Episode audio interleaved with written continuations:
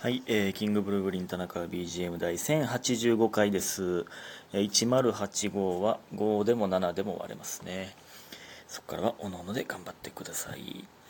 えー、ちょっとね、えー、これはもうほんまに趣味会、めっちゃ趣味会なんですけど、えー、今日、明日、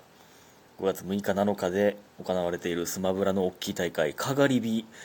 がやってて、もうちょっとこれがあまりにも、あまりにも面白すぎて、ちょっとこれのね、感想だけで一本取れてしまうなと思ったんで、えー、取ってしまっています。もうただね、意味わからんと思いますけど、その興奮だけでも、えー伝わったらなと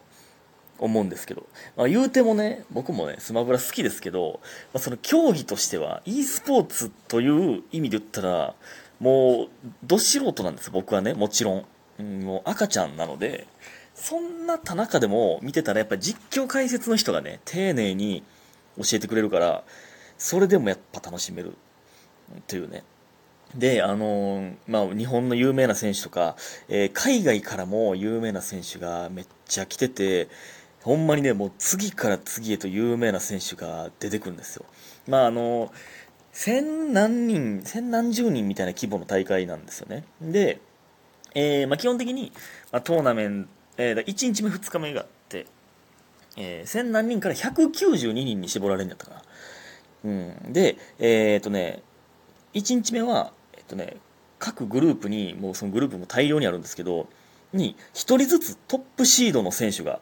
えーだから今までの大会の成績とかで、1人だけ、えーシード、シードというか、の人が分けられてるんですよね。えーシードの人同士で1日目で被ることはないんですよ。えーだからトップシードの選手が大体、まあ、えーそのね、1日目のトーナメントの最後まで勝ち進む、進んでることが多いんですけど、まあ、だからその他の人は、えー何？一般参加の人とか、まあでも、なんていうんですか、ネットとかではまあちょっと有名な人とかも全然いるんですけど、で、えーその、そこで一番最後まで行って、えー勝った人と、だから各、各グループで2人だけ進出できるんですね、2日目に。それで192人になるんですけど、これね、ちょっとね、ややこしいのが、え2人っていうのは、各グループの2人っていうのは、1人は勝者側、2人は敗者側っていう進み方をするんですよ。で、このウィナーズ、ルーザーズっていうのがあって、勝者側トーナメントは負けたら、えー敗者側トーナメントに落ちるんですよね。でも、だから一発負けたら終わりじゃないんですよ。だから、なんか、J1、J2 みたいなのがあって、J1 で1回負けたら J2 になる、に、のトーナメントに1回落ちるんですよ。で、J2 でもう1回負けたらほんまに終了なんですよね。だから、この今日のトーナメントの一番最後で勝者側なのか敗者側なのかっていうのが決まる。だから一番最後まで来てる時点で、えーまあ、2日目に進出することは確定してるんですよ。だからそこまでに負けてたら2日目にさえいけないとね。2日目に、えーいけることは決まってるんですけど、絶対勝者側の方がいいじゃないですか。まあ明日負けても、もう一回、えーだから J2 から進んでいけばまた一番最後まではいけるんです。J2 から J1 まで上がることはできるんですよ。勝ち進め続けたらね。それが決まるという一番最後の、えーで、その各グループの決勝戦みたいなのが配信されてたんですよね。うん、この説明わかるかな？難しいんですけど。で、まあ1個目に見たんが、あの、リーマ、リーマっていう選手。これはね、海外の選手なんですけど、ベヨネッタ使い。で、えー、と、正直これ知らなかったんですけど、静江使ってた日本の選手。まあ、この人は、僕は知らなかったんですけど、だからこの、ね、超有名な選手と、まあ、正直言って、まあ、無名というか、えーまあ、ネットでは強いんかもわかんないですけど、みたいな人が戦うんですけど、それがね、めっちゃ熱かったんですよね。結構ね、なんかまあ、このリーマン・ベヨネッタは、えっ、とまあ、一本先取ってんで、一本取り返されたんですよ、静江にね。まあ、その後、返したんですけど、で、その次のね、試合のね、T っていう選手、T パックマン、パックマン使いのね、T っていう選手がいるんですけど、まあ、和也も使うんですけど、これが、で、相手はベヨネッタ。まあ、僕は知らなかったんですけど、T なんてめちゃくちゃ有名なんですよ。ほんまに海外でももうめっちゃ、えー、有名。えー海外大会でもめっちゃいい成績を残してる。まあほんまに、もう日本最強格の選手が、まあほんまにあんま知らないベヨネッタの人に、えー、2本取られたんですよね。これ3本選手 BO5 といって、えー、まあ、マックス5試合。だから3本選手で勝ちなんですけど、2-2まで行ったんですよ。フルセットまで行ったんですよ。これがね、これのほんま緊張感がえぐい、ほんまに。やっぱね、その、日本選手されて、2-1の状態になってるんですよ、T が。T パックマンがね。えー、で、もう、ストックも2対1みたいな。もうめっちゃダメージも食らってて、やばいっていう状況で、大逆転して2-2まで持ち込んだんですけど、2ゲームずつに持ち込んだんですけど、このね、やっぱりね、海外とかで、ほんまのトップで戦ってる選手の、なんか集中力と勝負強さってやっぱいかついな、ほんまに。そこ飛び込めんねや、みたいな。僕なん、僕がもし大会とか出てたらもうガードしまくっちゃうでってね、そこ勝負出れんねや、みたいな。でね、こんなね、あの、ほんまに意味わからんと思いますけど、スマブラやってたら多少ね、あの、スマブラやってる人はわかると思うんですけどね、あの、パックマンってね、消火栓を B 下で、空中で B 下をしたら、消火栓を下に落とせるんですよ。で、そこから水が出るんですけど、ベヨネッタの横スマって、めっちゃ、大きい手が出てきて、ズバーンって殴る技なんですけど、それが、消火栓を貫通して消火栓の向こう側まで届くぐらい、大きい技なんですよね。それで、結構、えー消火栓落として、消火栓の反対側でちょっと時間稼ぎながら、えー自分の有利な状況を作るみたいなね、まあ、アイテム、パックマンってね、アイテム作れるんですよ。そそのアイテムを作るみたいな、をよくやるんですけど、消火栓貫通して横スマを当てれてしまうから、その圧があるんですよね。だからもう消火栓のどっち側に降りるんか、みたいな。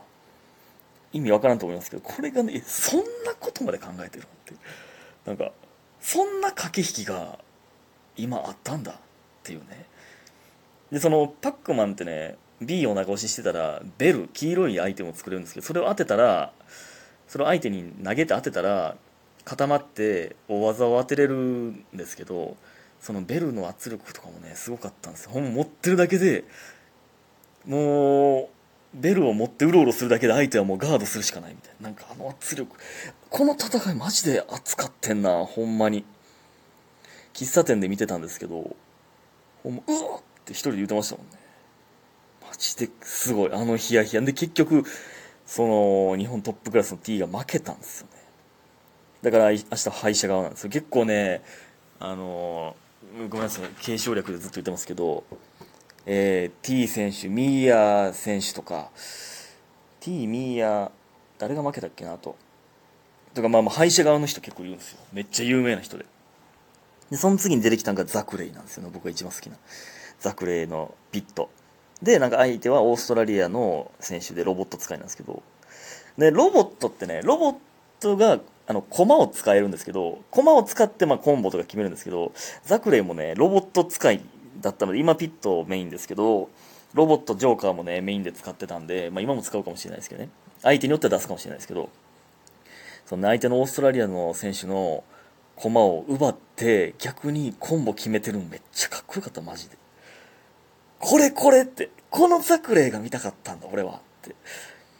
ほんまね、だから1ストック目なんてね、もうノーダメージで1ストック取った時にめっちゃかっこよかったもんな。で、もストレート勝ちで、えー一本も取られずに勝って、去っていきましたね。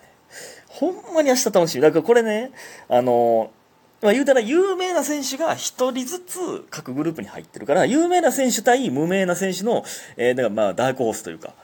みたいな構図なんですよ。まあ、あの、えー他にも有名な、ダークホースじゃない、俺でも知ってるような人も出てきますよね。シードじゃなくても。なんですけど、じゃあ明日どうなんねんって。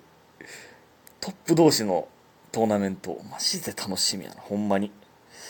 ツイッターとかあんま見えひんようにしよっかなって思ってますよ。帰ってから見るために。ほんまに楽しみすぎる。うんま、で、その後はね、アコーラ、えー、バーサスベヨネッタ。またベヨネッタがね、ベヨネッタめっちゃ活躍してるのよな、今回。でね、ベヨネッタってね、カウンターみたいな技があるんですけど、まあ、時間を止める技があるんですけど、まあ、相手の技を、あが当たる瞬間に B 下を押したら、えー、なんか、ウィッチタイムみたいな。何だっけ、バッドウィズインこれはまたちゃうか？回避か。なんかね、あるんですけど、そのね、アコーラっていう選手もね、ほんまに世界最強のスティーブ使いなんですよ。このスティーブンね、1, セット目ベヨネッタが取ったんもね、ほんまに、すごかったよな。トロッコとかカナドコ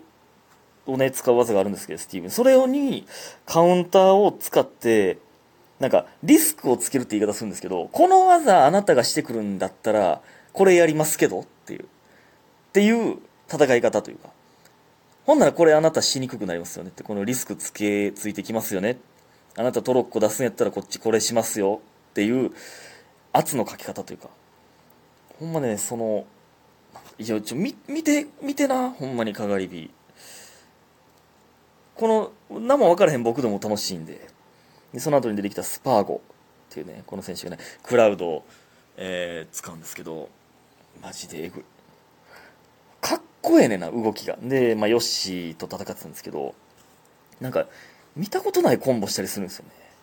クラウドってやっぱね、なんかね、スパーゴってほんまにもう世界一位争うレベルの選手なんですけど、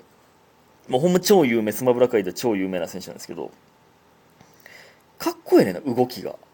なんか海外の選手って。なんか日本の選手よりもなんか動き早いような気するな。で、クラウドってね、結構、